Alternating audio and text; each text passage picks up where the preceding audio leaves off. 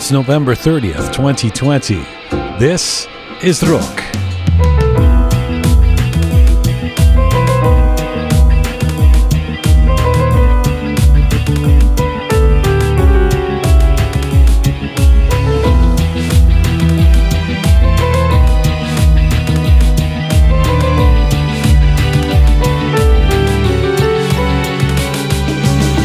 It was in November of last year that massive protests spread across Iran in what would become the loudest and ultimately most bloody street actions since the Islamic Revolution of 1979. Iranians from all walks of life, fed up with an oppressive environment and deep economic crisis, began rising up to challenge the regime in ways that were more vocal, more pointed than before. Then, security forces responded with unprecedented brutality, killing some 1,500 citizens involved in the protests. One year later, we assess the context, the details, and the lessons of Bloody November.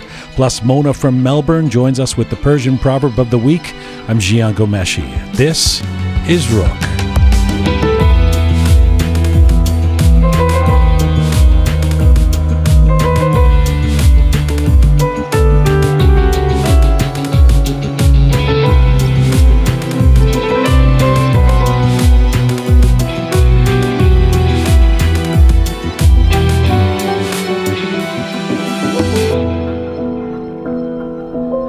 Hi there, welcome to episode number 66 of Rook. Omidvar Hastam Kimizun Bashin. Hope you are doing all right wherever you are around the world listening to us. We are on this ongoing mission to build a new audio-visual encyclopedia of Iranian diaspora identity. We are coming to you on Spotify, on iTunes, SoundCloud, Instagram, YouTube, and Telegram.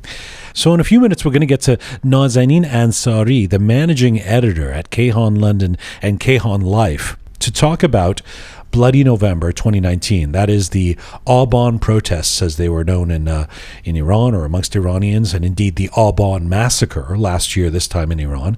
And we want to one year removed, get some perspective and context around what these widespread protests meant, what the significance of the brutal crackdown by the regime was, and where this all might be going. We have uh, Nazanin, we have Roshanak Astaraki joining us from Cyprus, and Stuart Williams of uh, Agence France Presse from Paris joining us. That's coming up in just a few moments. Hi, Groovy Shaya. Hello Jianjan. Uh, I, I hope you're okay. Salam. Uh, salam az kardam. uh, Captain Reza, hello. Hello, sir. The fabulous Keon. Hello, Jian Jun. Nice to see you in your kola cap. Um, you know, we're we're going to talk about the one year anniversary of the bloody protests last year in Iran, and there there is so much conflict and difficulty in the world right now, you guys. Uh, obviously ongoing for Iranians. We discussed this a lot. And then in the last few days, you know, there was the murder of a prominent nuclear scientist in Iran a few days ago, which, of course, has raised concerns about an escalation of tensions with Iran and potentially the U.S. and Israel, and then within Iran. Uh, but uh, I've you know, I've concluded that we cannot only drown ourselves in sorrows, or we would never be able to pick ourselves up. So, in in the spirit of balance, let me before we get into the uh, one year anniversary of the uh, Aban massacre and the protests and, and and that discussion, let me also mention that it was International Gormasabzi Day this this weekend. Uh, for some reason, Keon. by the way, on the basis of it being Gormasabzi Day weekend. Um, there's like a bevy of there's pots and pans full of Gormasabzi because uh, Ponce the artist and Thoughtful Nagin both brought Gormasabzi in. I don't know why, but the last Saturday in November has been declared International Gormasabzi Day. Is it like harvest season for Gorma Sabzi That's right, that's or what's right. going on that they You go and pick Gormasabzi, and, uh, it, and it comes into season at the end of November. Shaya, do you know why? Why is it International Gorma Sabzi Day? No, I, I could guess that because November is the end of autumn and it is the beginning of winter. So we ha- we want to cheer ourselves up to you know to let it go the winter Mm. and the gloomy days. It's like a comfort food, maybe to get your vitamins up before the winter season comes. I Uh, that's my best guess. I think we should just uh, start declaring accept it. days for things. you know, Wednesday will be Fesenjun Day. The third week of December is Ebby week. You know, I don't Abgush day so i'm looking forward to Avgust that. month. Avgush Day is a great idea. Oh, that should be a. Friday Oof. night. There's something just oh something so powerful about the Abgush. It's like an essence. Oh, Duke. Oh, Dur Dur week. Dur, Dur week. not a fan. Really? No. Really? Yeah, Of it's any so kind of heavy. Well, dough like it's Because so you can heavy. get the salted like, or non-salted. You get the fizzy. but like who? I don't know. It's too heavy to eat with Persian food. Uh, It's like too Hmm. much. It's so thick and. Ugh. Dur, for those of you who don't uh, speak Persian, is a delicious yogurt liquid. carbonated, isn't it? It's it's not always carbonated. Mm, that's true. There's yeah. Dur, s- what, soft? What would Uh, you? Dure because you mean? D- without gas, Dur- doesn't sound good. gasless dough. No gas dur. Yeah. Uh, anyway, I mean, uh, I, I don't know how much. I, I was at friends a friend's house on Friday night, and I already had korma sabzi. I don't know. I don't know what what is the statutory limit on how much like how much korma sabzi is too much korma sabzi to eat. like weekly, I think is too much. It's too much to eat it once a week, even. I think that's too much. How yeah. many times a, a, a month can I have korma sabzi? Once a month thing is is just enough. Uh, You you know how it smells. that's Yes. that stays with you forever. Okay. Uh, So once a month, you limit yourself to korma sabzi once a month. Uh, Captain Reza, how many times a month I'd would say you? once a month. I'd say once a month. More so for the stench too. Like Wow. yeah, yeah. I mean we've covered that in the. I, I think I, I episodes. first of all when I make korma sabzi, I make a lot of it, so I'm eating it for you know Well, I, I, every few days I'll have some more and I'll freeze some and I'll eat mm-hmm. it. So I this one month once a month rule would When- be I'd, I'd be crushed. When I say once a month, I mean that's like that you get one week of Lana Sabzi. That's what I You see, mean. that's all part of the same Yeah. meal. Just yeah, just one one dish. entire week of korma sabzi a month is what you meant. Uh, all right. Well, um, uh, we also have before the show uh, closes. It's a Monday, so Mona from Melbourne coming up with the the proverb of the week. The Persian priestess of proverbs from Australia will be joining us uh, uh, in about uh, I don't know. I guess in forty five minutes, an hour after we uh, speak about the Aban protests. Uh, the, she will either have a saying or an idiom or a word or a proverb. Uh, Now I call her the priestess of proverbs, and last week it was an idiom. In any So case, I won't get any of them. I never do. it doesn't. it's just academic to you. Whether it's a proverb or an idiom, you're not going to get it anyway. So Mona presents us with Persian proverbs that Keon and I have to guess. We don't. We usually don't come even close to it, and then Reza and and and, and Shia get Cheshire uh, cat grins on their faces. I got the one time the sheer to sheer. That was me, by the way. Yeah, I'm yeah. You got putting sheer to sheer? Yeah, I got that Wow. one. Not well, even you got Shia. khar to got khar, but then that was a more polite version. But Ah, yeah, you get the credit. Yeah, Yeah. yeah. Yes, yes. There we go. Actually, I love the previous one, Shotor Didi Nadidi. I'm I- I'm really excited for today. The story of Shotor Yeah, Didi yeah. Nadidi was great. Uh, you can hear that, that on our uh, um, our show from last week, number 64. So we'll get to Mona from Melbourne. Thank you, Captain Reza. Thank you, Groovy Shia. Thank you, the fabulous Keon. Let's get to our feature theme for the day and our first guest. Nazanin Ansari is an Iranian born journalist and the managing editor of Kayhan London and Kayhan Life. She was the London producer and chief correspondent for VOA Persian and moderated a bi weekly roundtable discussion on Manoto television called In Hafte this week. She is a trustee of the Persia Educational Foundation and has served as the president and vice president of the Foreign Press Association in London. She also co edited the Foreign Policy Center's Iran Human Rights Review on the emergence of access to information as a pivotal element in promoting and protecting human rights. She is a regular panelist on BBC News Dateline London program and provides news analysis about Iran on BBC Radio 4, CNN, International Sky News, and Al Jazeera. As I mentioned, she's the editor at Kayhan London, but right now, Nazanin Ansari joins us from Paris, France today. Hello. Hello, Jian, and thank you so much for your invitation. Thank you so much for doing this, Nazanin. You know, as I mentioned in the introduction of this program, I want to do this in three stages. We'll be joined by Roshanak Astaraki in a little while to talk about the impact of the killings on the families of the victims in Iran, some of the details of what happened, and the campaigns for change and justice that have emerged. And Stuart Williams will be joining us later with his take on what he thinks the next steps are and what the legacy of Aban 2019 will be. But we wanted to first set the stage for what we're talking about and come to you for general context. Nazanin, remind anyone who was not following the story, and from your perspective, what happened last year in the month of Aban in Iran, essentially around this time one year ago? Uh, yes, I mean uh, the importance of of Aban uh, 2019 is November 2019, is that uh, the demonstrations and the protests uh, you know, spread to 100 cities uh, in about 48 hours. And what we saw was that the regime uh, finally uh, reacted in a very vicious way, killing uh, over 1,500 protesters. And what we know now are the names. Uh, the names are coming out, and they're very young. Their uh, videos, their photos. But one thing to keep in mind is that these protests had been brewing for a very long time in Iran. In the early 1990s, we witnessed urban riots. Between 1999 and 2003, we had student protests. Then we had the Green Movement, the Green Revolution, that many of your uh, listeners might remember, yes. uh, that were in a response to the 2009 elections. And then since 2016 onwards, um, and this is after the signing of the Joint Comprehensive Plan of Action, the nuclear deal as we came to know it, uh, the economic pressures started building up. And then we had the sanctions from 2010 onwards, and we had the rising inequality between those, the haves and the have nots. So we had more protests, frequent protests by teachers, nurses, bus drivers, industrial and agricultural workers, pensioners, uh, who many of them cited broken promises uh, and the unjust working conditions uh, as a cause for their protests. Uh, for example, in 2015, we had 400 labor protests in Iran. Uh, and then in 2017, they spiked to over 900.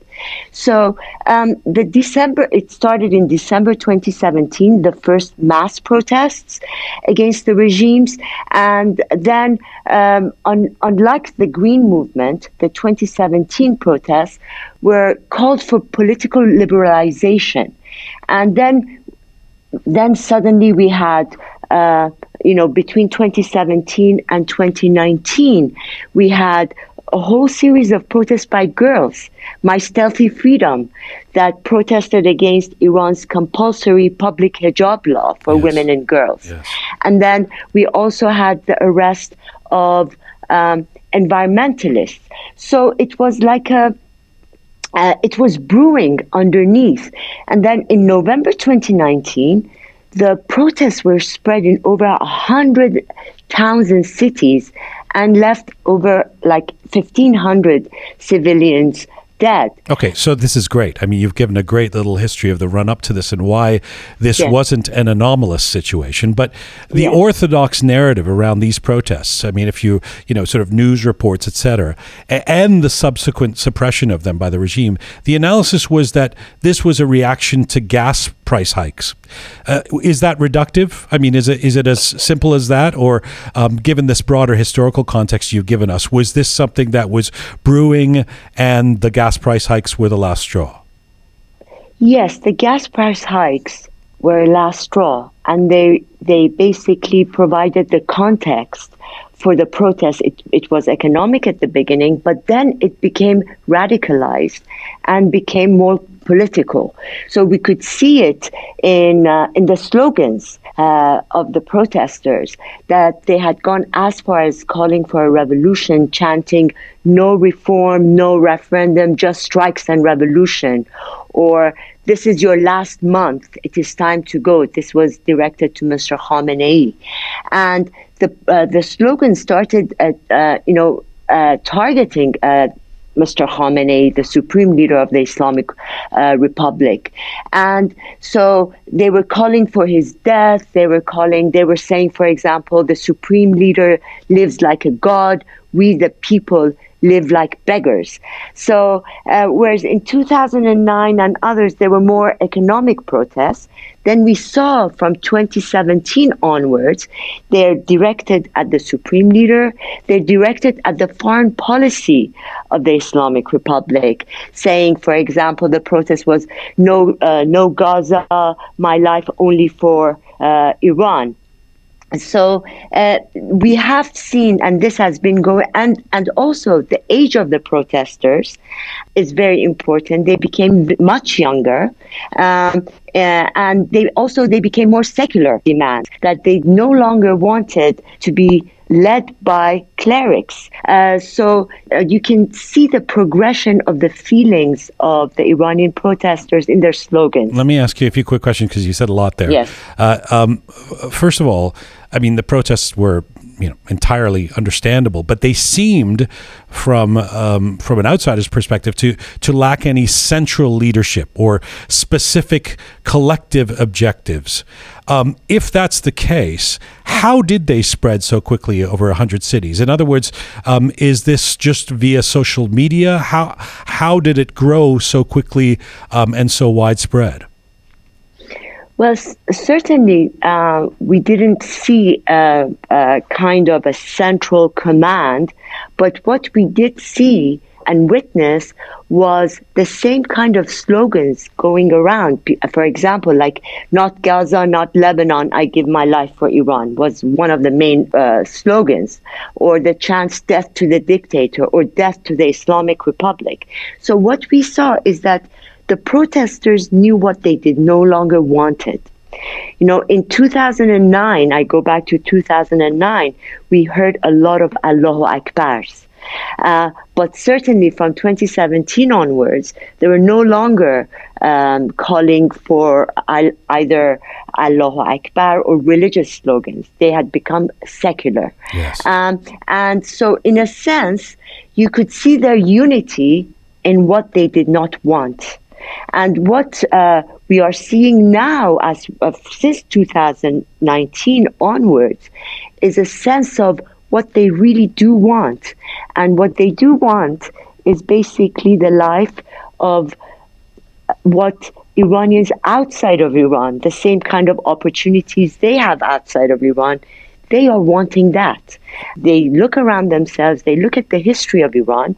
There's a lot of going back to history and seeing where Iran was before, whether it was economic conditions or even going as far back as 2,500 years ago with Cyrus the Great, uh, that who basically is famous is uh, for freeing uh, the slaves of Babylonia, especially the Jews, for human rights. So these are what they do not want and what they hope for, their aspirations are what unites them. What does it tell you that the age of the protesters by 2019 is significantly younger than it was, say, in the Green Movement or in other uh, uh, movements? Um, what what do we Yeah. conclude from that? a sense of hopelessness that when they look to the future, they don't see they have anything to lose by going out on the streets. Now, what is, whether it is uh, what we saw in 2019 was the s- spread and the depth of this uh, uh, frustration and also a sense of unity.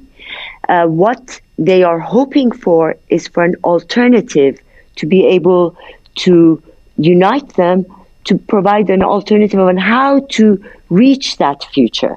Now, where is that alternative?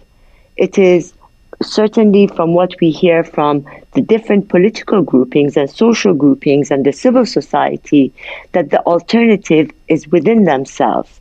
That is, that it is us that can bring about change and no one else. That the change has to come from within Iran, and they're the ones that need to be the agents for that change. Although there's still no unified opposition um, group, that, which which is uh, a part of the issue. Although I, let, let me get to that. First of all, uh, the reason we're talking about this, uh, as you know, is that this isn't just another protest in another part of the world or even in Iran. This was th- this was marked by a significant and devastating amount of bloodshed. Um, said to be the deadliest political unrest in, in Iran since the revolution, 40 years earlier. And and we have heard varying accounts of the lives lost. I mean, some reports said 180 and then 400 and then you mentioned 1500. Some have said more than that. Have we learned anything more one year uh, uh, removed about just how many citizens were killed in these uprisings? Unfortunately, when you deal with uh, Iran at the moment and the Islamic Republic, the statistics and the numbers you get uh, is not very accurate, whether it is about the number of the dead, whether it is about corona, whether it is the uh, economic statistics. Uh, the numbers are not there. So that's why you, you mentioned that there's all this discrepancy between various numbers. The 1500 number was the one that was uh, mentioned by Reuters, and certainly what we do see is are the photos and the videos of these protesters like Navid Afkari or others who are going into the protests and videoing themselves, and these are the ones who were also later killed. Uh, and unfortunately, that's why access to information is so critical to know exactly what is going on. We have anecdotal uh, evidence. Uh, we do hear reports here and there, but because there is no, I mean, Amnesty International has not been allowed to visit Iran for a long time, or the UN uh, ra- uh, special rapporteurs on Iran. That has been one of their main grievances that they do not have access to the country itself. So what we get and what is just videos from people coming, uh, you know, from inside Iran. Well, you've written about that. How, how do we get access?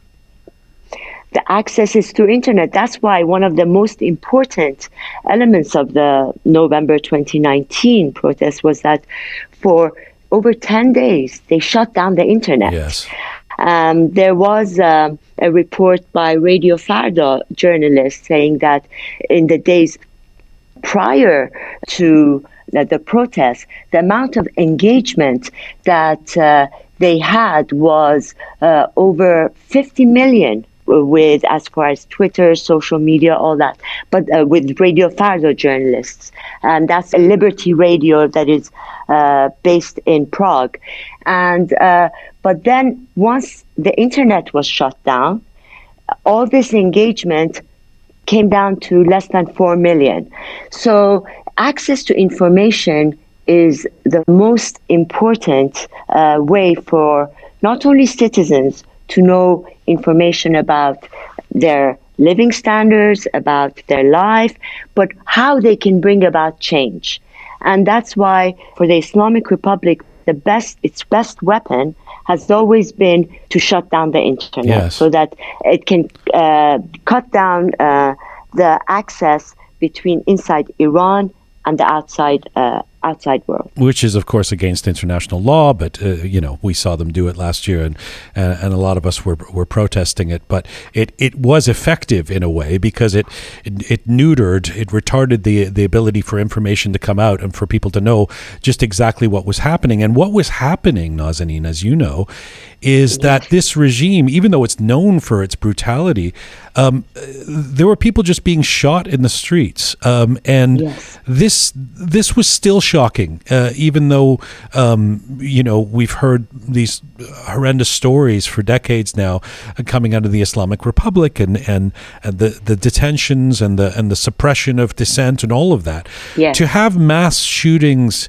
in the street, this use of lethal force against people throughout the country was was unprecedented even by the Islamic Republic's standards of violence. Why did the regime see these protests as so threatening that they would go to this extent to suppress them?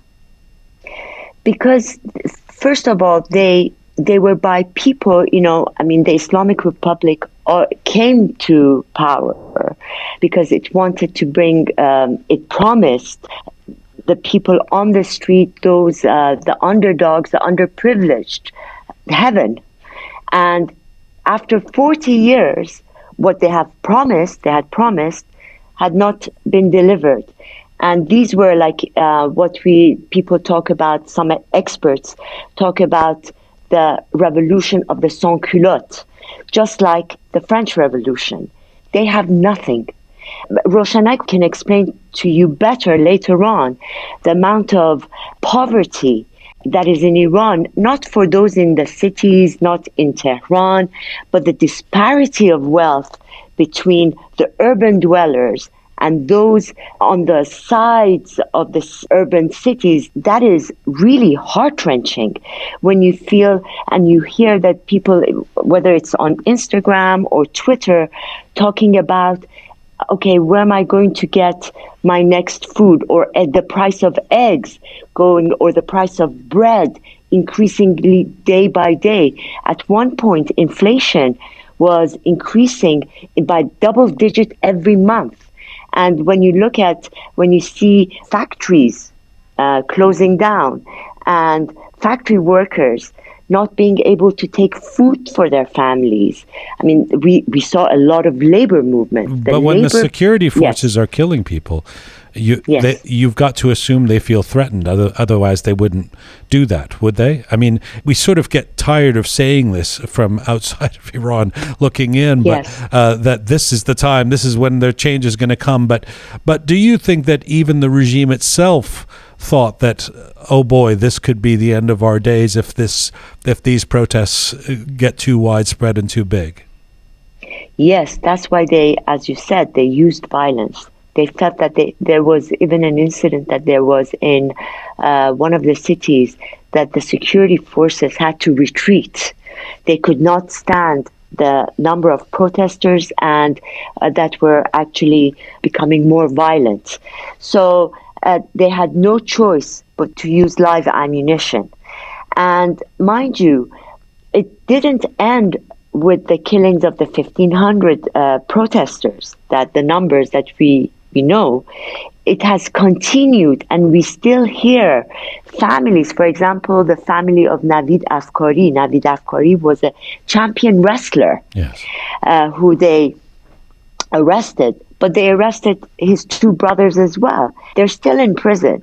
And they went in 2009, they arrested 1,500 people and it died down. The protest died down. There was nothing else. And even the protesters, they would go out on the streets in the day and at night they would go home.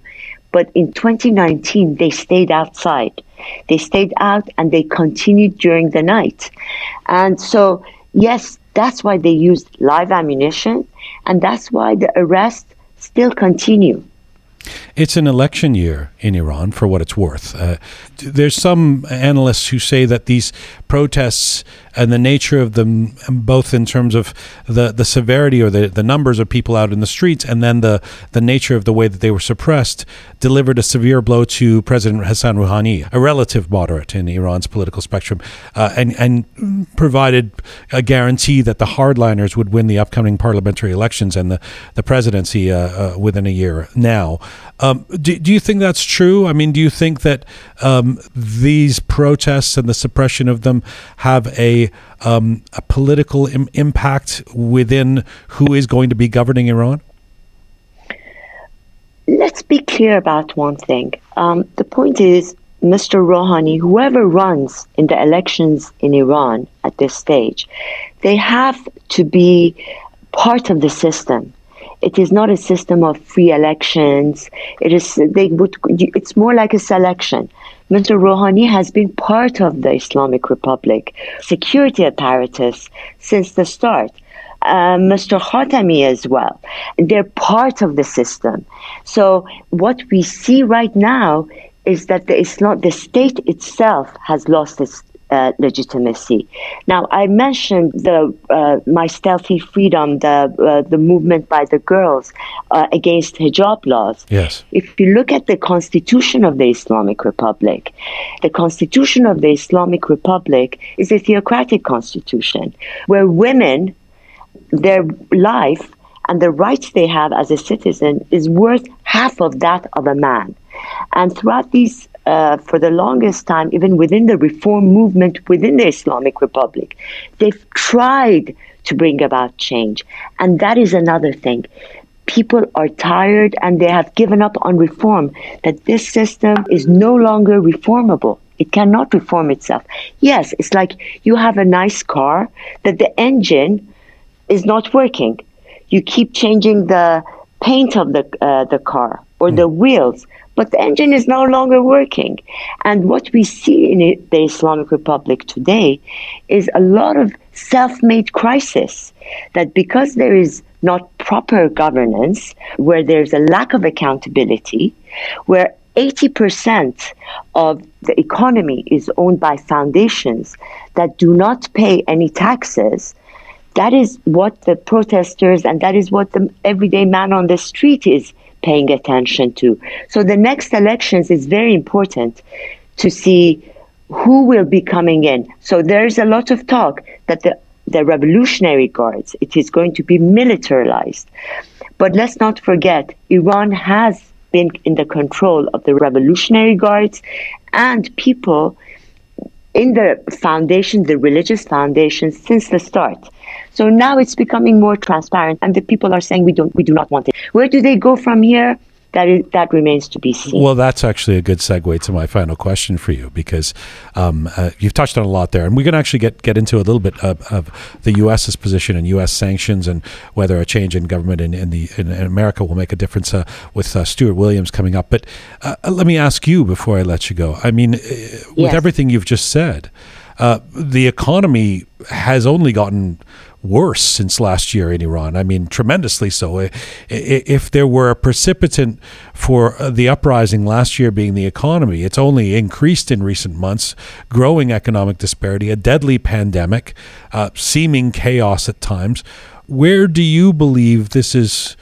In again, in the context of what happened a year ago, um, in the streets of, of Iran. And fast forwarding to a year later, where um, things are even worse on the ground for Iranians, where do you believe this is all going, Nazanin? Um, the prognosis for the Islamic Republic doesn't look good. In the sense that, yes, they do need cash. They do need cash to be able to give out short term relief to those who are most in need. But at the end of the day, the macro doesn't look good and the micro doesn't look good in the sense that Iran, if Iran wants to be able to join and do business either with Europe or with China, with Russia, it needs to be able to have an, a proper, accountable, transparent financial system. To do that, uh, we've got the Palermo Convention of the UN, and uh, which is the anti-money laundering, anti-terrorism financial system that it has to join, uh, which is called FATF. Um, the Financial Action Task Force has been wanting Iran to sign off and join it for over uh, many years. It has uh, extended the deadline seven times for Iran. At each juncture, at each turn, even w- though the government has wanted to join it, when it comes to the big, the forces, the real forces, the men in the dark shadows that are governing Iran, they do not want it. They do not have put a stop to it. So even if, for example, Iran at this moment wants to join China, get its loans from China, or do business with Chinese banks, instead of American banks, it cannot because it is not part of the Financial Action Task Force. So, unless it joins certain international covenants and abide by them, it will not be able to do any business. Will a new IRGC president, a military president, be able to do that? that remain, I, I highly doubt it because the IRGC, the Islamic Revolutionary Guards Corps, have been uh, impeding the joining of FATF for the longest time. Nazanin Ansari, I thank you so much for this today. It's been a pleasure talking to you. Thank you very much, Jian, for having me, and thank you very much for your very in-depth questions. Hope to talk to you again soon. Merci. Enjoy yourself in France if you can do so during a pandemic. Exactly. I hope so. Bye-bye. Maybe next year. Yes, exactly. Bye bye. Bye bye. Nazanin Ansari is an Iranian born journalist and the managing editor of Kayhan London and Kayhan Life. She joined us from Paris, France today.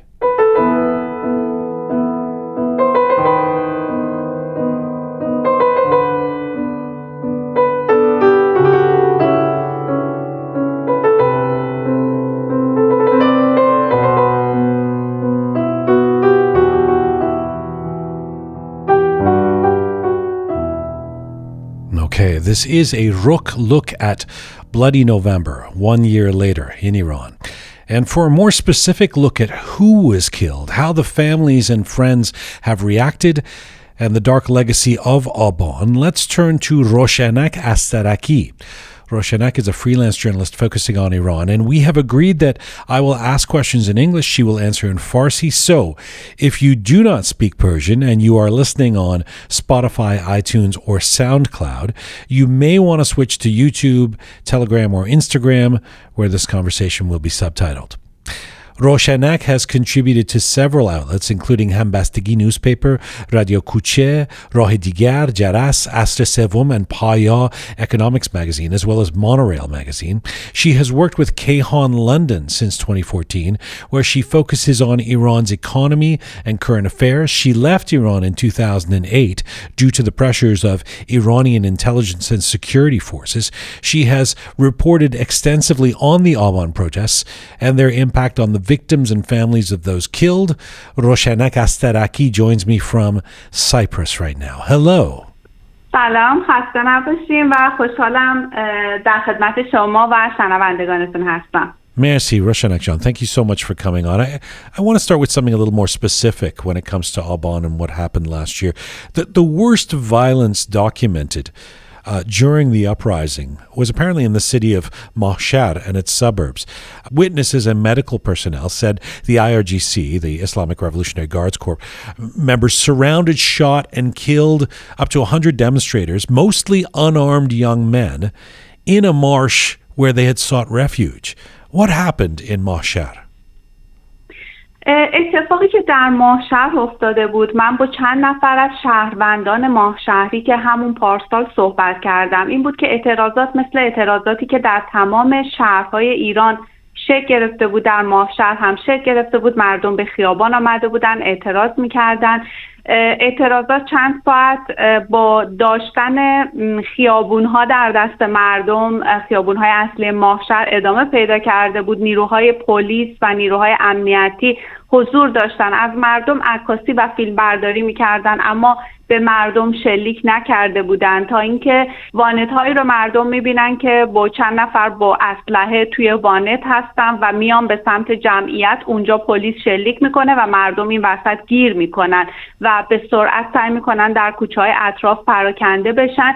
این درگیری کشیده میشه به حاشیه شهر ماهشهر اونجایی که ما ازش به عنوان نیزار شنیدیم و اون درگیری کشیده میشه به اون منطقه نیروهای مسلح که جمهوری اسلامی مدعی هست این نیروها نیروهای تجزیه طلب عرب بودن با اسلحه درگیر میشن و این درگیری نظامی شکل می‌گیره و متاسفانه توی این درگیری بین نیروهایی که تجزیه طلب هستن در اون منطقه و نیروهای سپاه پاسداران متاسفانه تعداد زیادی از اهالی بومی اون منطقه قربانی میشن. از جمله تعدادی نوجوان که به هر حال توی اون شرایط که اینها معترض بودن و بعد این اتفاق افتاده خیلی ها از نوجوانا رو نمی و جوونا رو نتونستن خانواده تو خونه نگه دارن. اونا رفته بودن بعضی از سر هیجان و کنجکاوی بعضی واقعا برای اعتراض و متاسفانه اونها هم در این میان هم قربانی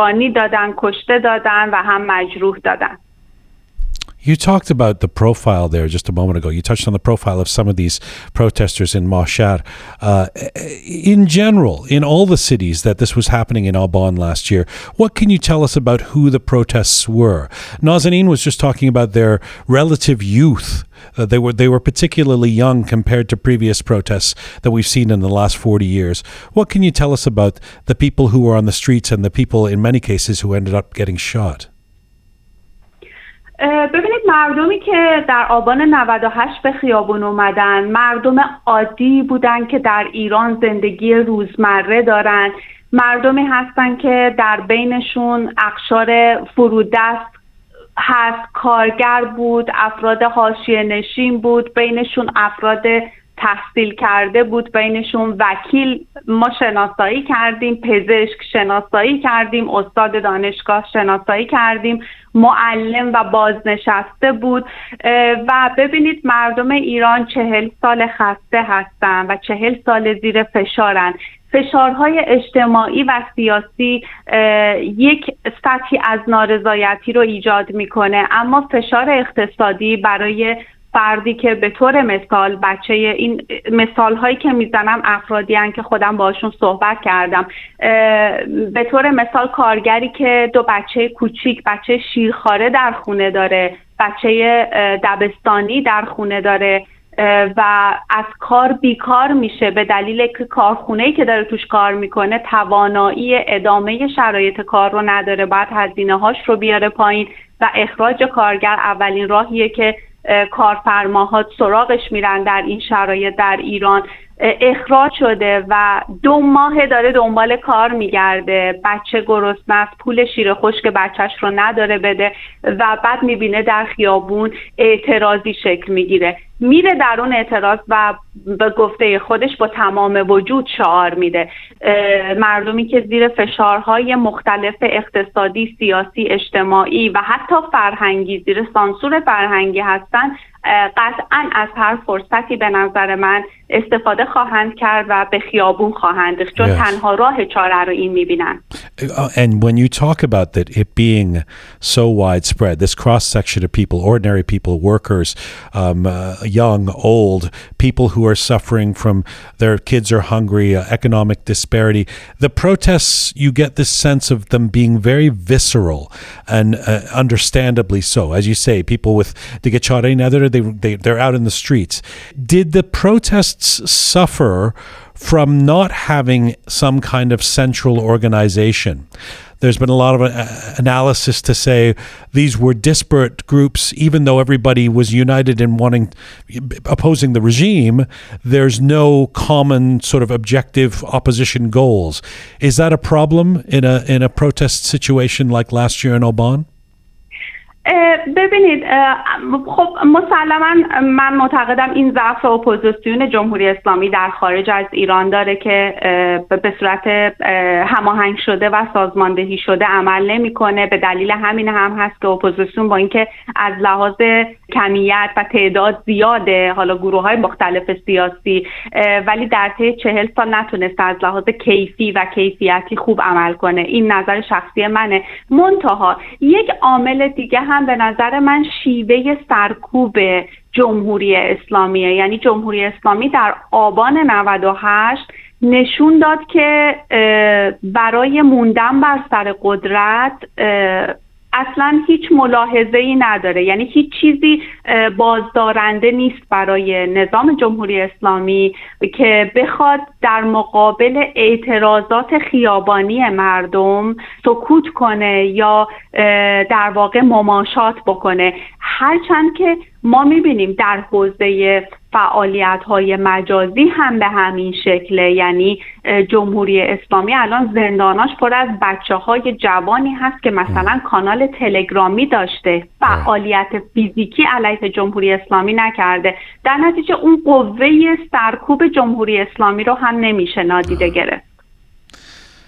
Let me ask you, Roshanak, about those who carry out these crimes. You know, we often talk about the regime or the IRGC as this monolithic, you know, series of bad guys, and uh, but I sometimes wonder who are they? I mean, who who were the henchmen in this case who committed the atrocities on behalf of the regime? Which segment of the Iranian society did they come from? How are they recruited, and how can they shoot their own people without hesitation? ببینید در مورد عامر این داستان کسی که دستور رو صادر می‌کنه اونچه که به صورت رسمی اعلام شده وزارت کشور دولت آقای روحانی این کار رو کرده هم دستور برخورد شدید رو صادر کرده. به دلیل اینکه امنیت درونی ایران زیر مجموعه وزارت کشور یعنی وزارت کشور از لحاظ قانونی هم این چیز رو داره مسئولیت رو داره.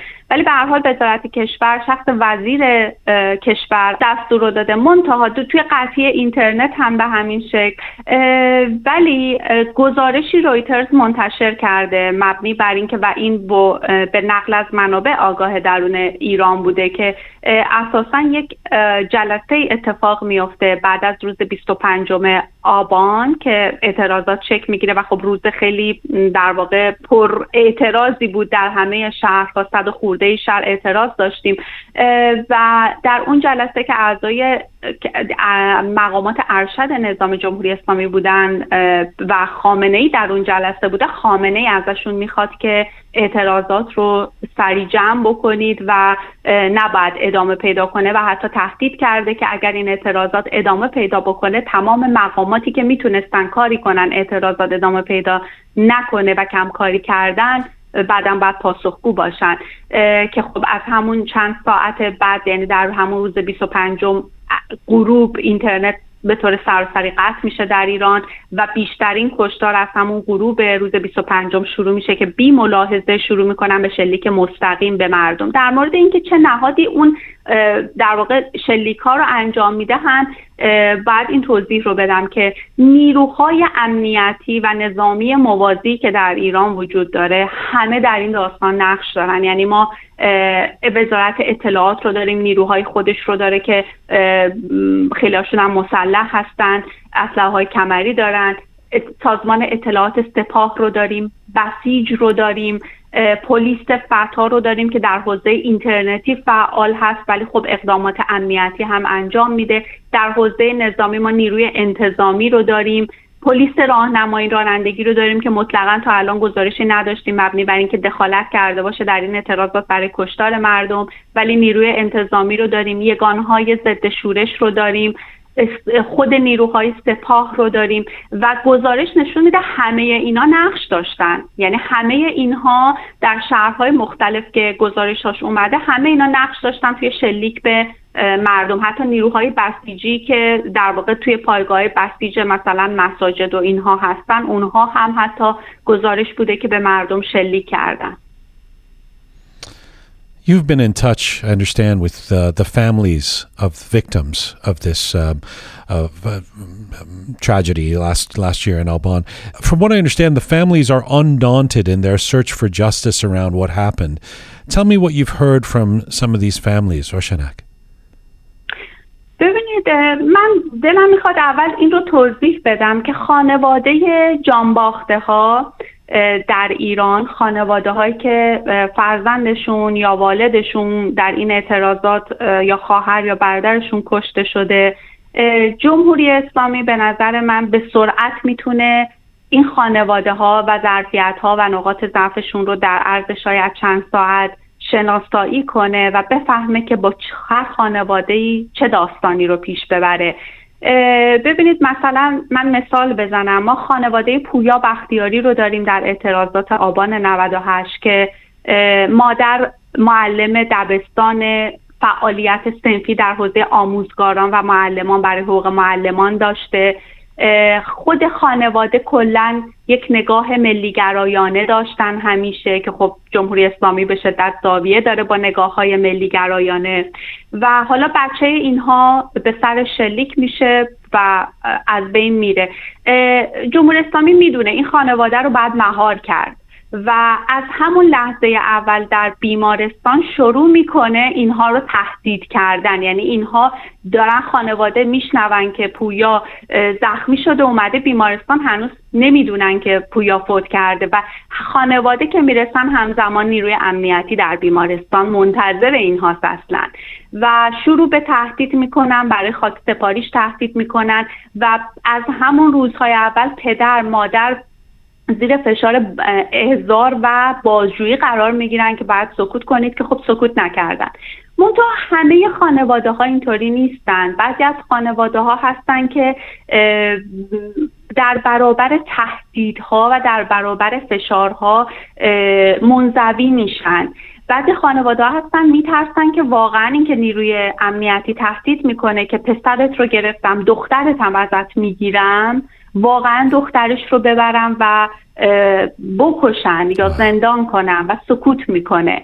بعضی خانواده هم هستن که همراهی حتی ممکنه بکنن. مثل کاری که پدر نیک- نیکیتا کرد و اومد مصاحبه کرد با جمهوری اسلامی. منتها عمده خانواده ها یک خشم بزرگی در درونشون میمونه و این خشم باز بروز پیدا می‌کنه. یعنی جمهوری اسلامی یه جور چرخه تولید خشم و اعتراض رو خودش داره مدام به حرکت در میاره بین مردم ایران با همین رفتارها You mentioned the father of Nikita. What can you tell us about her? نیکیتا دختر 14 15 ساله ای بود که در تهران به سر شلیک شد و در همون خیابان جانش را از دست داد بر اساس اطلاعاتی که به من رسیده پدر و مادر نیکیتا سالها بوده از هم جدا شده بودن و نیکیتا به همراه خواهرش با مادرش زندگی می‌کردن. اصلا با پدر زندگی نمی‌کردن. منتها پدرشون رو می‌دیدن ارتباط داشتن. و زمانی که نیکیتا فوت می‌کنه اصلا پیش مادرش بوده از خونه مادر یعنی خونه که زندگی می‌کرده خونه مادر میاد بیرون و در خیابون بوده. و چون گفته بوده ممکنه برم به پدرم سر بزنم مادر وقتی نیکیتا بر نمیگرده بعد از چند ساعت نگران نمیشه. ولی بعدش پیگیر میشه و به همین دلیل اینها دیر متوجه میشن که نیکیتا در خیابان کشته شده. و بعد که متوجه میشن هم که خب سریع با فشار نیروهای امنیتی نیکیتا رو به خاک میسپارن. مادر زیر تهدید قرار می‌گیره. به همین دلیل سکوت کرده تا الان. ما هیچ خبری یا گزارشی یا در واقع آمادگی برای مصاحبه از سمت مادر و خانواده مادری نیکیتا نداشتیم تا الان. ولی خب پدرش به دلیل دیدگاه های مذهبی که داشته و به دلیل اینکه به حال زیر فشار. یعنی من اینکه یک پدری که به هر دلیلی بچهش رو از دست داده شما بتونی قانعش کنی که بیا بشین علیه بچه خودت علیه اقدامی که بچت کرده یا به نفع اون کسی که جان بچت رو گرفته صحبت کن. به هر حال این زیر یک فشاره. حتی اگر اون آدم متوجه نشه که داره باهاش بازی امنیتی میشه یا داره بهش فشار و تهدید امنیتی وارد میشه. ولی به هر حال پدرش با مصاحبه کرد با صدا و سیمای جمهوری اسلامی و گفت دخترش معترض نبوده و گفت خبری که در رسانه ها هست دروغه در حالی که نیکیتا در خیابان روز 25 کشته شد و این خبر رو ما موثق داریم. حتی یکی از دراویش گنابادی که پیشتر بازداشت شده بود در اون خیابون حضور داشت. بعد از اینکه عکس های نیکیتا رو من منتشر کردم و اعلام کردم که این هم یکی از جانباختگان هست و یکی از کودکان جانباخته است چون زیر 18 سال سن داشت. ایشون به من پیام داد و گفت این دختر رو من نمی‌دونستم اسمش چیه ولی این پیش چشم من جونش رو از دست داد و من دقیقا کنارش نشسته بودم. به اتفاق بقیه مردمی که تو خیابون بودیم. به هر حال برخورد خانواده ها می‌تونه متفاوت باشه اما من معتقدم خشمی که در وجود این خانواده ها شکل می‌گیره خشمیه که به این سرعت از بین نخواهد رفت و حتما جمهوری اسلامی به نظر من بهای این خشمی که ایجاد کرده رو خواهد پرداخت. These are such devastating stories. A 14 year old girl. Um, let me ask you a final question. Uh, I thank you so much for the time you're giving us today, Roshanak. The the the campaigns that have been started by um, families of the victims, those who are speaking out, those who do have the, the courage and and and are, are like uh, Pouya Bakhtiari's uh, uh, mother you mentioned. Um, I wonder if if they're not going to stop their campaigns. And as we have an accumulation of these types of campaigns around the world, there's there's a lot of families, for example, of the victims of Flight 752 here in Canada and around the world who are leading campaigns against the the Iranian regime for justice for their their family members who died. These campaigns will somehow become a, a form of united opposition against this regime. Does that somehow make sense to you? اه، این کمپین ها به نظر من اه، در اه، مقابله با جمهوری اسلامی اثرگذار هستند اما یک موضوع مهم اینه که به نظر من چیزی که من در این سالها دیدم در مورد معترضان و در مورد سرنوشت هایی که پیدا می‌کنن بحث این هستش که واقعا چقدر موضوع حقوق بشر برای دنیا مهمه. چقدر موضوع حقوق بشر در ایران برای دنیا مهمه. ببینید مردم ایران با دست خالی در برابر نظامی ایستادن که سالهای سال تمام ثروت یک کشور غنی رو در دست گرفته و قدرت مالی، قدرت نظامی و قدرت امنیتی بسیار بالایی داره. همین امروز ما خبر داشتیم که دولت آقای روحانی اجازه داده که نیروهای وزارت اطلاعات 50 درصد افزایش پیدا کنند. و گزارش هایی که پیشتر اومده بود هرچند که آمار رسمی نداریم سی هزار نیروی وزارت اطلاعات وجود داشته در ایران و شما حساب کنید 15 هزار نیروی امنیتی داره اضافه میشه به این سازمان که یکی از سازمان های امنیتیه مردم ایران در برابر این رژیم ایستادن و اینترنت روشون قطع میشه به گلوله و رگبار کشیده میشن ولی باز ایستادن. بحث اینه که آیا واقعا حقوق بشر در ایران آیا واقعا اون بچه هایی که در ایران کشته میشن اون هزاران نفری که اه، زندانیان اون بچه هایی که هفتش نفری که الان به دلیل حضور در اعتراضات به اعدام محکوم شدن و هر لحظه ممکنه بالای دار برن چقدر برای دنیا مهمه و چقدر دنیا چه دولت ها چه سازمان های حقوق بشری حاضرن کنار مردم ایران بیستن و از اونها حمایت بکنن تا بتونن این اعتراضات رو به نتیجه برسونن Roshanak Asaraki, I, I thank you so. Thank you so much for your time today. Thank you for your um, eloquence and your information. Appreciate it. خواهش می‌کنم ممنون از شما خدافز. خداحافظ That's Roshanak Astaraki, a freelance journalist working with Kayhan London, where she focuses on Iran's economy and current affairs. Roshanak Astaraki joined us from Cyprus today.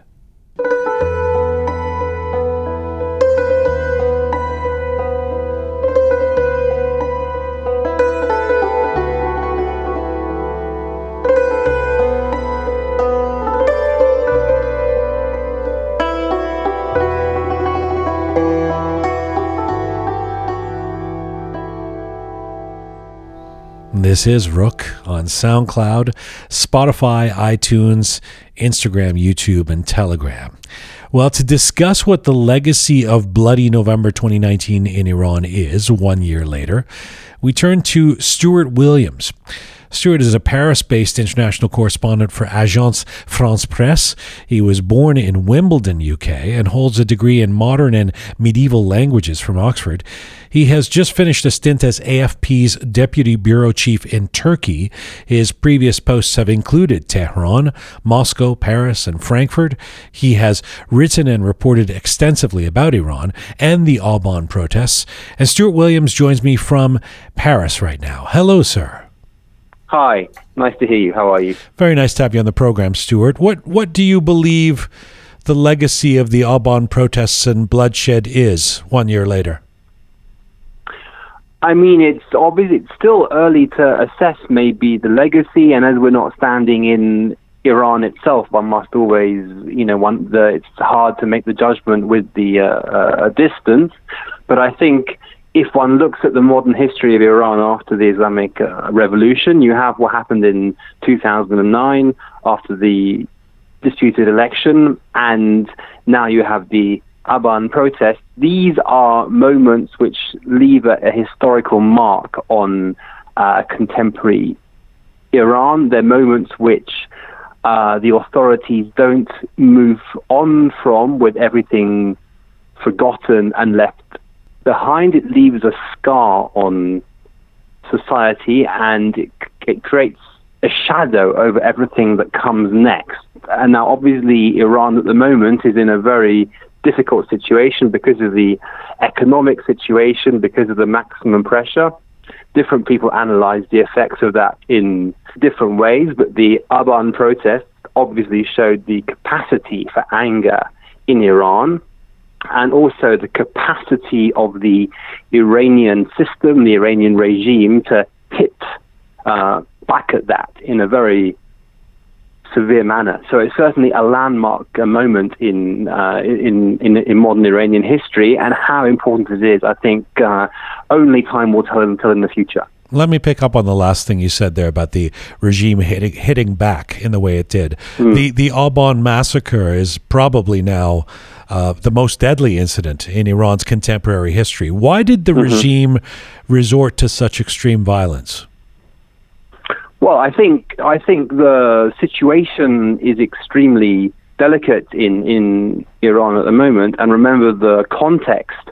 This the Aban. Uh, the Aban protests were followed also by the shooting down of the Iranian airliner, which also uh, prompted protests, and there was a crackdown also on, on those protests. So it's quite a febrile situation at the moment because of the uh, maximum pressure, because of the economic uh, problems, but also because obviously Iran, as we know, is a very technologically literate country. People are wired up to the internet and to social media. They're on social media channels despite the restrictions. They know how to subvert them as well. And so it's very well connected to things. People are aware of what's going on. And so there is a capacity for protest in Iran. It's a very young country. The uh, the youth population is extremely strong. People have ambitions in, in Iran. They want a a better future. Uh, and so the potential is there. And because the economic situation is getting harder and harder, the potential for protest is, is so much there. And that means the, the Islamic uh, regime is watching very closely what happens on the streets and obviously perceives these street actions as a threat to its uh, authority. And that is why I think is the evident answer why uh, the response is quite so ruthless um, as it is, and that response still uh, continues. And what we hear in terms of not uh, looking into any judicial accountability for what happened, and also in terms of even pressuring, from what we hear from from activists on the ground in Iran and, and outside, pressuring families who lost loved ones in the protests not to speak out and not to seek uh, retribution for what happened. Uh, Stuart, based on your reporting and what you learned um, uh, while covering this over the last year, uh, uh how effective was that internet shutdown? And not only in retarding or preventing the, the, the, mm. the, information coming out of Iran for people like us to know what's going on, and but but for the yeah. coordination of the protests amongst those who were in the streets inside Iran. I think, I mean, it's hard to say from here on the second point. I think the protests happened uh, on quite a large scale and were and were halted not so much by the internet shutdown but by the uh, by the by the forceful response from the authorities. I think at the time, having watched this from outside at the time, I think few people were aware of the scale of what was happening. Obviously, people were aware there were protests in Iran. This is unusual. It was to- it was a news story in the U.S., in Canada, in Europe, etc but it wasn't something that is it wasn't something that was really maybe that as intense as it would have been if people had known at the time the extent of what was going on, how large the protests were, and then how severe the crackdown was. I, because of the internet shutdown, because of the fact that videos were not uh, filtering out of of the country in the way that they would have done normally in the year 2019 with all the you know the technolo- technological uh, connection we have that really prevented it becoming major, um, potentially a major, major international issue at the time, and maybe uh, softened the pressure that there would have been on the regime in terms of international response, international criticism from governments, from NGOs, etc.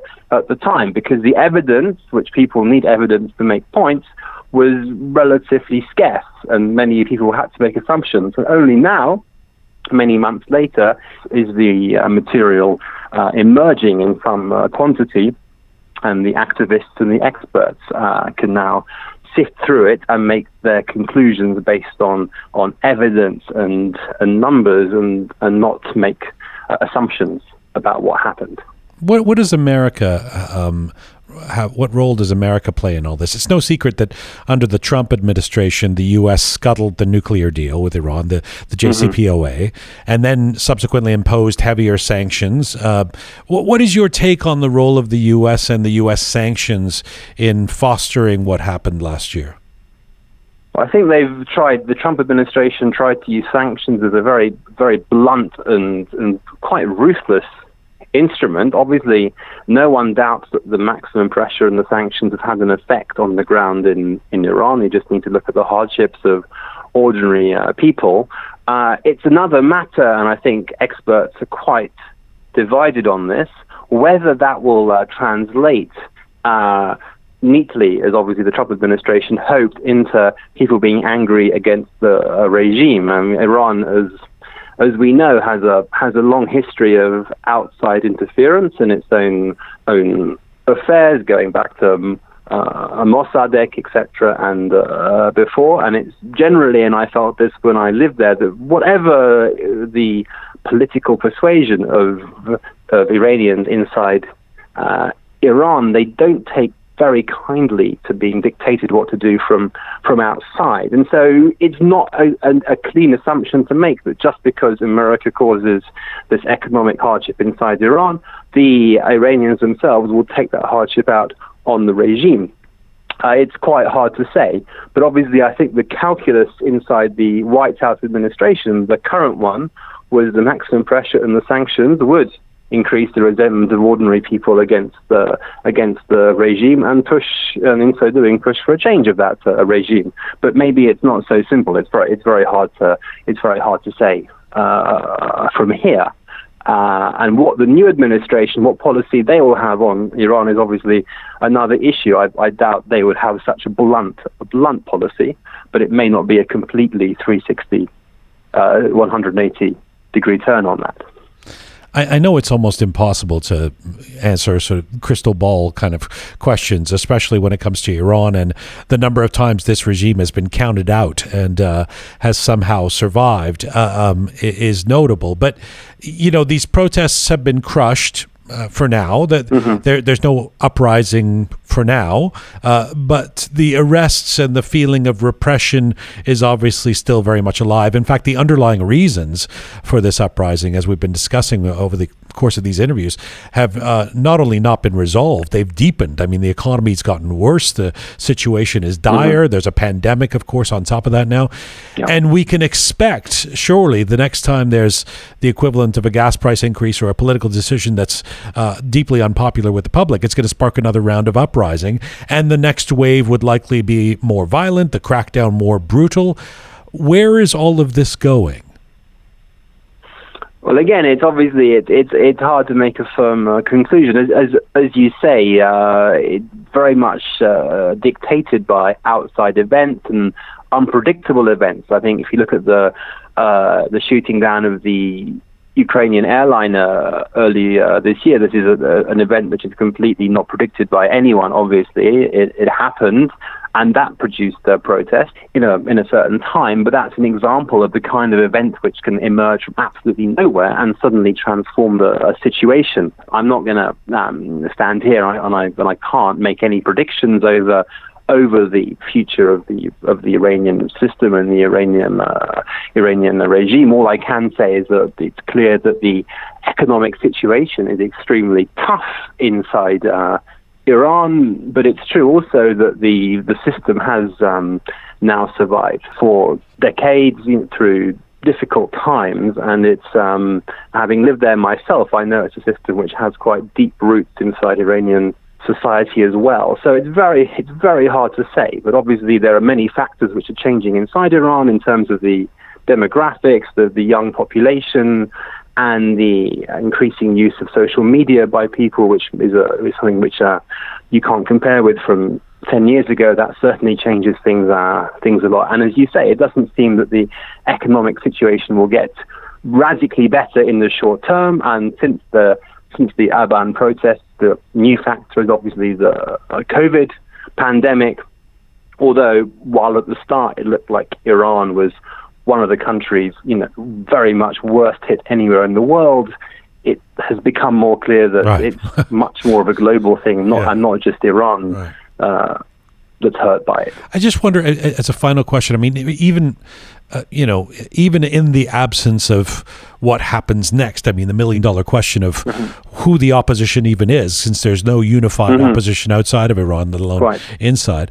But I just wonder if this is not building up to a, a crescendo. I mean, there there is, you know, uh, uh, as um, both Nazanin and Roshanak, who were on before you, mentioned that, you know, that, that, that this protest, these protests were characterized by people, for example, on the streets of Iran saying "down with the dictator," "down with Khamenei," which, as you know, you wouldn't have heard uh, ten or twenty or thirty years ago. And these campaigns by, say, the families of the victims of uh, whether it's Pouya Or others of, of the Yeah. Aban protests are are not stopping, and the campaigns of the families of the Flight 752 and the and human rights organizations around people like Navid Afkari, it, it just seems like there Yeah. is there is a growing global movement to shift something, and that that seems inevitable. I know we've said that for a while, but what would your final word be on that?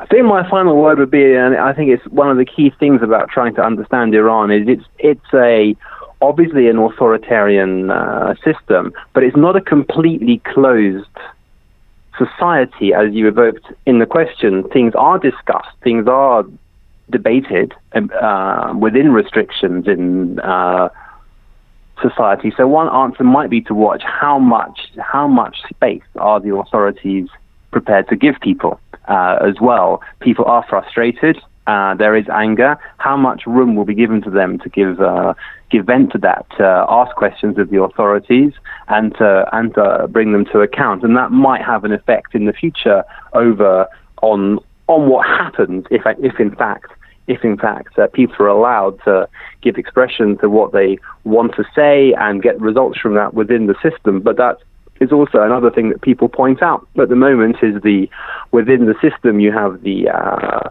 the conservatives dominating what we used to be called barely much less these days. The reformist movement is much weakened.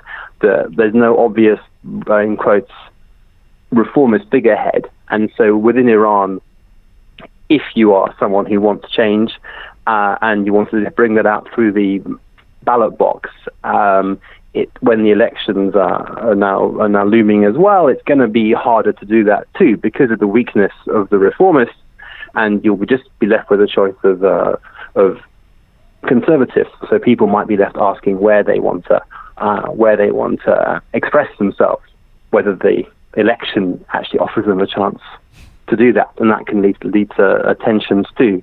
So it's definitely an absolutely critical time right now, uh, critical weeks even, because obviously the handover between the two administrations. Who knows? There's obviously a lot of concern about what the Trump administration might do in its last weeks in, in office. That's Right. another another question, and then many questions about what policy the incoming administration will have towards um, uh, Tehran, how much patience it's uh, prepared to show. Will it be willing to quickly come back into the nuclear deal and help Iran thus economically, or will it want to keep on a, a much uh, tougher line to to uh, also to uh, keep good relations with the right in in the US too? So so many questions, and maybe we'll know a bit more in a in a few weeks' time when the in a few months' time when the handover between the between the two administrations has uh, taken place but it's certainly a, an absolutely critical moment in Iran's history. One one could have said that at many moments over the last years. But I think that the upcoming months, this is going to be particularly true. Stuart Williams, it's a great pleasure. I've enjoyed talking to you. Thank you for this. Me too. Thank you very much. Bye bye. Bye bye. That is Stuart Williams, the international correspondent for Agence France Presse. Stuart Williams joined us from Paris, France today.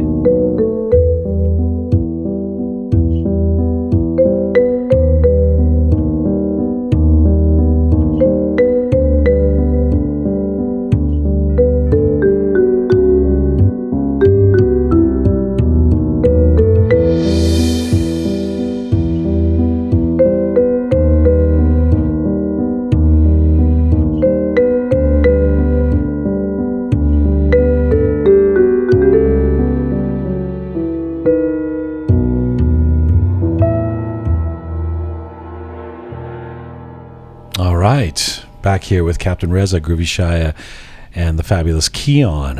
Um, I'm grateful to Nazanin Ansari, Stuart Williams, and Roshanak Astaraki for um, helping us out on the uh, giving us context for Bloody November, one year removed. You know, every time I do the interviews like that, I want to ask the question.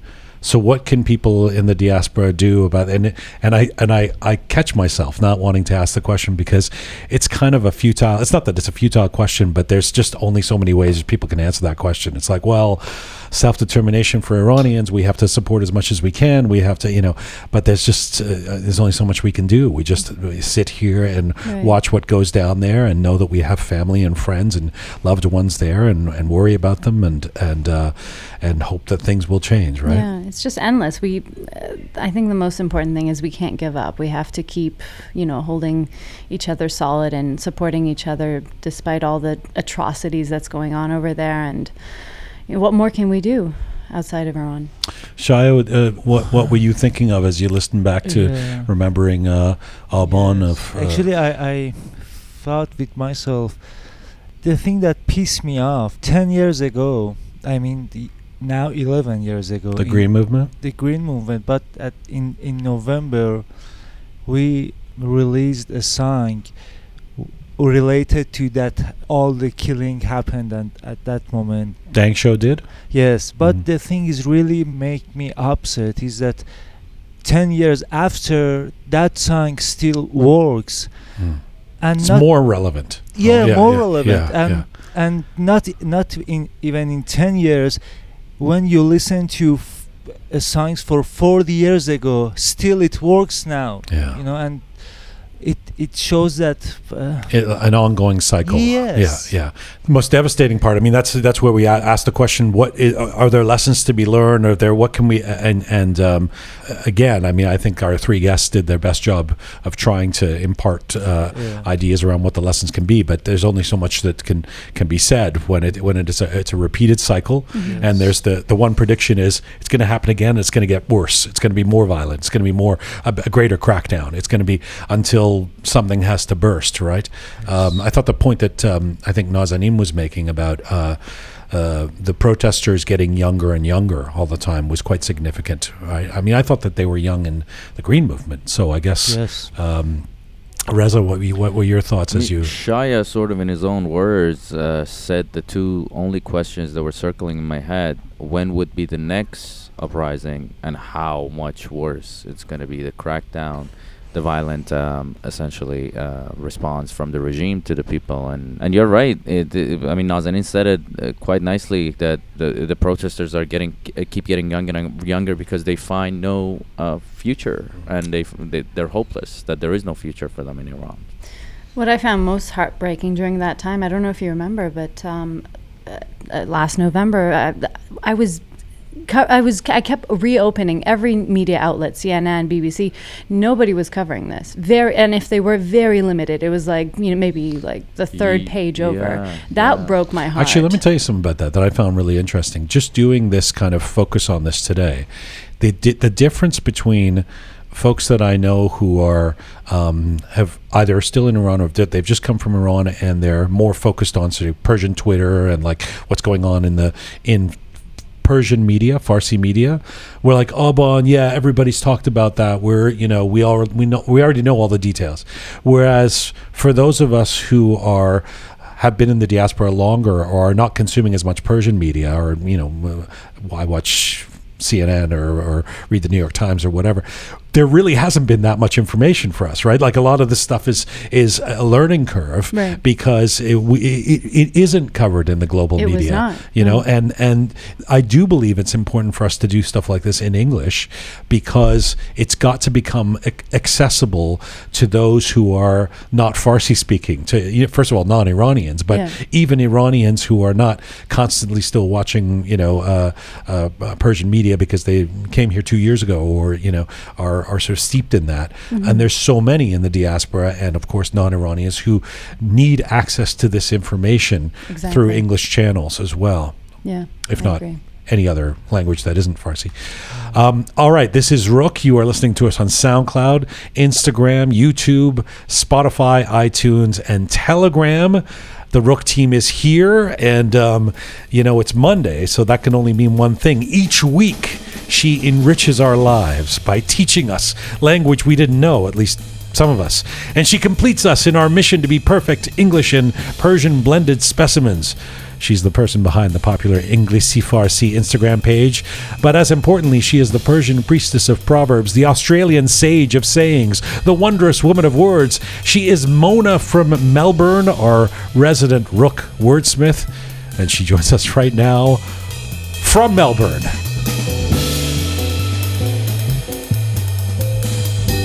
Hello, salam. How are you all? Durud, Durud, yes, correct. how is life down under?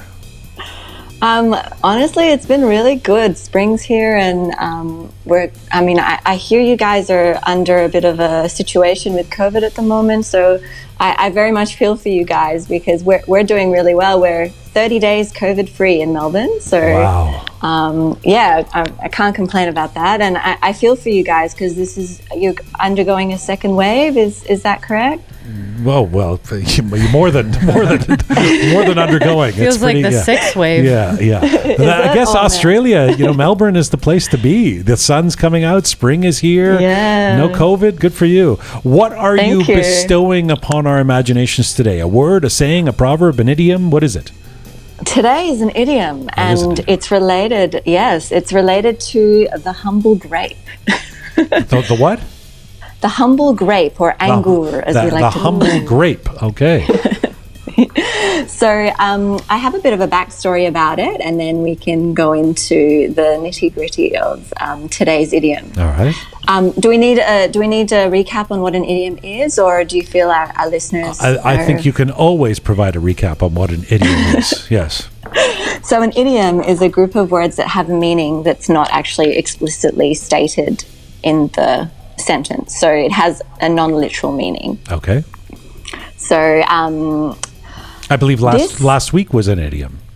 Correct. Right. I've, I've found that the idioms are quite interesting in um, Persian cultural context, and I find that they they have an interesting backstory to a lot of them. So I thought I'd share this one with you all today. Okay.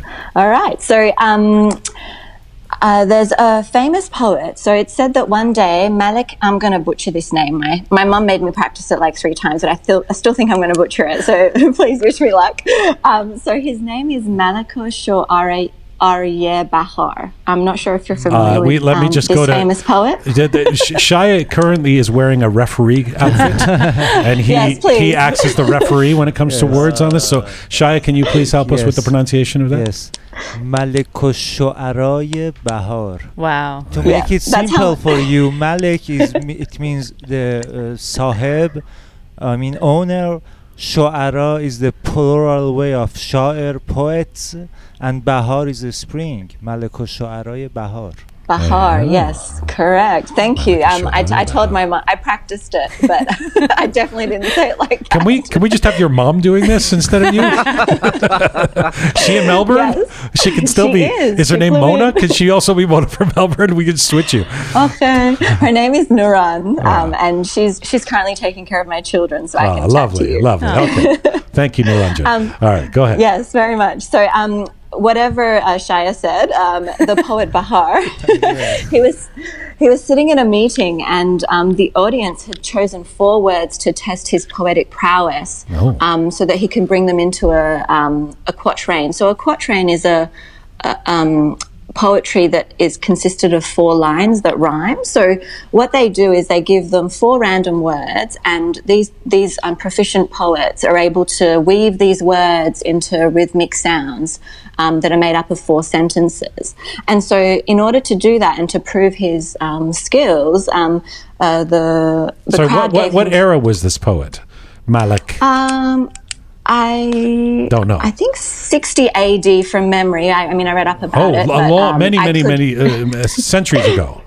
Yes, Okay, correct. okay, um, a long right, time all ago. right, okay. Um, and so they wanted to test his um, prowess, and so they gave him these four words. So they gave him the words khurus, Mm-hmm. angur, uh, derafsh, which is flag, and sang, which is stone. And so they made him come up with this um, uh, poem on the spot. Khurus, uh, Angur, Angur. Sang, and, and Deracht, a tree. Derafsh, Okay. uh, which is a flag. oh oh words. Derash. Oh, Derash. Okay. Yes. So he made up this amazing poem, and um, the audience was stunned. But an inexperienced young man who was present in this gathering said that this was um, like all rigged and not actually um, a, an impromptu creation. And he said, if you really are um, such a wizard of words, um, I would like to give you four more words so that you can come up with these quatrain again with these new words. So the guy, And he the, the, guy in the audience said it was rigged. yeah, he totally. He What, said it was was, his name? Was his name Donald J. Trump? Um, that wasn't um, specified it in the too- story. that was too long it was ago. an Yeah, anonymous yeah. young man. okay. yes. All right. Um, and the four words he came up with was mirror, so aine, Yeah. arre, which is saw, um, shu, which is kafsh, and gure, which is like a sour or unripe grape. Okay. And he asked the poet to weave these words into a quatrain, and obviously trying to make a mockery of um, this this proficient and very well versed, wise young uh, poet. Um, and obviously, he could do this with the greatest of ease. And um, I don't know whether you want me to share this. Uh, poem. I, I hope I can do it justice. Shia, well, please. well, well, well, well, hang on a second. Uh, now, just on the basis of what Mona has told us so far, Shaya and Reza, do you know where this is going? What the idiom is going to be? no. No. Okay. So so far you this- stumped the experts, and Oh, uh. Keon and I are still trying to figure out what angur means. So don't. Uh, so we don't really stand a chance. Uh, go go ahead and uh, so so uh, yeah. So we've got these these um, four words that the poet was going to be using, and then the four words that are suggested by the uh, non-believer in the audience, and then so uh, he forms a poem using all eight words. Yes, and he does it so eloquently and he weaves it so cleverly that um, uh, if you would like, I can share the poem and then uh, share the idiom that uh, goes along with it. Okay, share the poem first. Yeah. Okay, so um, چون عین نور خیز گشتی احسنت چون اره به خلاق تیز گشتی احسنت در کفش ادیبانه جهان کردی پایی قور نشده مویز گشتی احسنت so essentially, he weaved all of these four words in such an eloquent manner, but really, he was schooling this young man who um, was trying to undermine his genius. So basically, saying that he's too big for his boots. So, can you guess the idiom that is evolving from this? Uh, Okay, um, have you have you come across it before? uh, um, the, the, it doesn't involve shotor this week. I know that. That's, that's all I, I'm good for. it doesn't involve mork or I'm shotor. out. Yeah, yeah. Or You're uh, out. something to do with kafsh. I mean, it, you're too big for or or or angur. What? what? Angur. A- angur. So it's related to a gure, so the unripe grape. So can you think of any idioms that are related to a gure? Gure. No, I wouldn't know the Farsi idiom, and there's I can't think of a English idiom that I don't involves think an there's a unripe word grape. gure. Yeah. No, Yes. it's, it's No. unripe grape. Yeah, okay. So, uh, So- now, now Shaya and uh, Reza are looking devilishly uh, sat- self-satisfied. Like they know what the answer Do you is. know? Do you Uh, know? Yeah, yeah, who wants to? Shaya, you want to tell us? Yeah, actually, the last phrases that you you just recited, you said the idiom that قوره Yes. نشدی قوره نشده مویز گشتی احسن Oh, That's right. Can you say that again, please? What does that mean? Now we have to figure out what. Gure nashode. قوره نشده So, uh, uh, if the grape has not become unripe, uh, no. no it's okay So it's not because Gure nashode. قوره نشده it means you you you're not even on uh, what's right what's grape uh, unripe. Unripe. An unripe. unripe Yeah, grape. You, you're not even unripe grape, Uh-huh. but you want to be raised. Oh, that's good. That's good. You haven't paid your dues Gure yet. nashode. Even though you're not even a ripe grape, Yes. you want to be kesh. What is it? Maviz. Kishmish? Sorry, no. Uh, ma- maviz. Maviz. Is another It's word for Maviz. raisin raisin? it's like a currant, like a Zante currant. Um, so it's a bit smaller than a raisin, but yeah, very similar family. Okay, so Mona, do you give us the idiom again? So قوره نشده مویز شده. Aha. So if Keon's boasting about her Farsi, I can say, Bebin, gure nashode, maviz shode. مویز شده. As in- yes, as- exactly. As in, sit down, little girl. You have much to learn. No, I I like it. I like it. It's so it's kind of like um uh yeah, I, I, it's it's it's a nice imagery. Uh the gr- hasn't even become a ripe grape and wants to be a raisin Yeah. or a, a exactly. It's quite poetic. But you know what's funny? Well, it's- I, I hadn't heard Go on. that idiom before, but I got it as soon as I heard it. I understood what it meant, but I never heard that before. This was the first how time. common is that, Mona? Well, um, I well, I couldn't tell you because I've never lived in Iran. So um, I, Could, I've could just you ask your mother? she's she's heard it before. When Okay. I said it, she was like, "Oh yeah, I remember this one." what about you, Um, Shai? Do you know that one? Do you do you know that one? The the Ha- hang, hang on a second. Let uh, call Ponta the artist because she knows these things. I, I have a, I have a correction, but Malako Shari Bahar is for hundred years ago. Actually. Oh, he's only hundred Oh, years ago. apologies. Yeah, yeah, Okay. Okay well, I, I, guess it was just something I, would read up on a long while ago. So thank okay, you. Okay, so um, so Ponta, if you uh, we're uh, can you hear us? Yes. yes. Okay, so Mona from Melbourne is uh, on the line right now, and she's taught us a new idiom. And uh, I want to know if you know it. Uh, how how would we test whether she knows it or not? Shaya, see if you can explain. See if you can get Ponta to guess it. Okay. Masalam Jian, he's uh, he's teaching me some stuff about uh, making a program. And one day I come to his office and I said, "No, you said it wrong. We have to do it on this way." And uh, Jian would say to me, "Oh, you blah blah blah blah blah." What would I say? Uh, you know, oh, you're trying to be something you're not. What would be the Persian idiom for that? Uh, you try to be something. It's related to uh, anguro. And you could it's related using the something to do with angur kind of. قوره نخورده مویز شدی. Oh, wow, amazing. Go Ponta. Fonta the artist. Although it's uh, Gure Nashodi. نشده. Nashode. Something like that. but it's accept- uh, acceptable, I think. Yeah, very good. Very Yeah, good. definitely. So, I'll Ponta, take it. how how common is that? Do uh, have people use that a lot? Um, honestly, uh, I use uh, those kind of uh, uh, things a lot. Uh, but yeah, yeah. M- Most people you think would know it. Yes, most uh, uh, old generation people than now, I think, Okay. than the new ones. Uh, Super old people like you.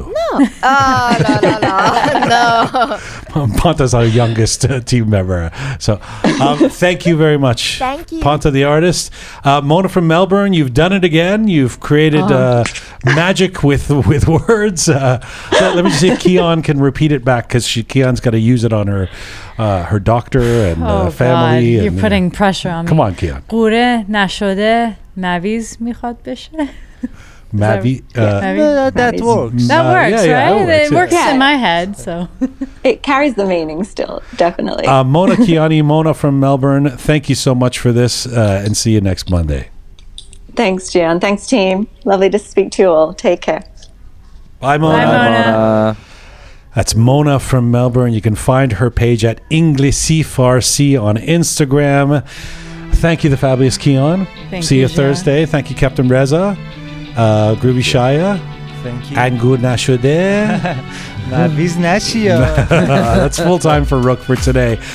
If you want to find out anything about our show or look at our uh, previous episodes or link to any of our platforms, rookmedia.com. Rookmedia.com, where you can also become a patron of our program and support us. Thanks to the amazing team who put this show together each week.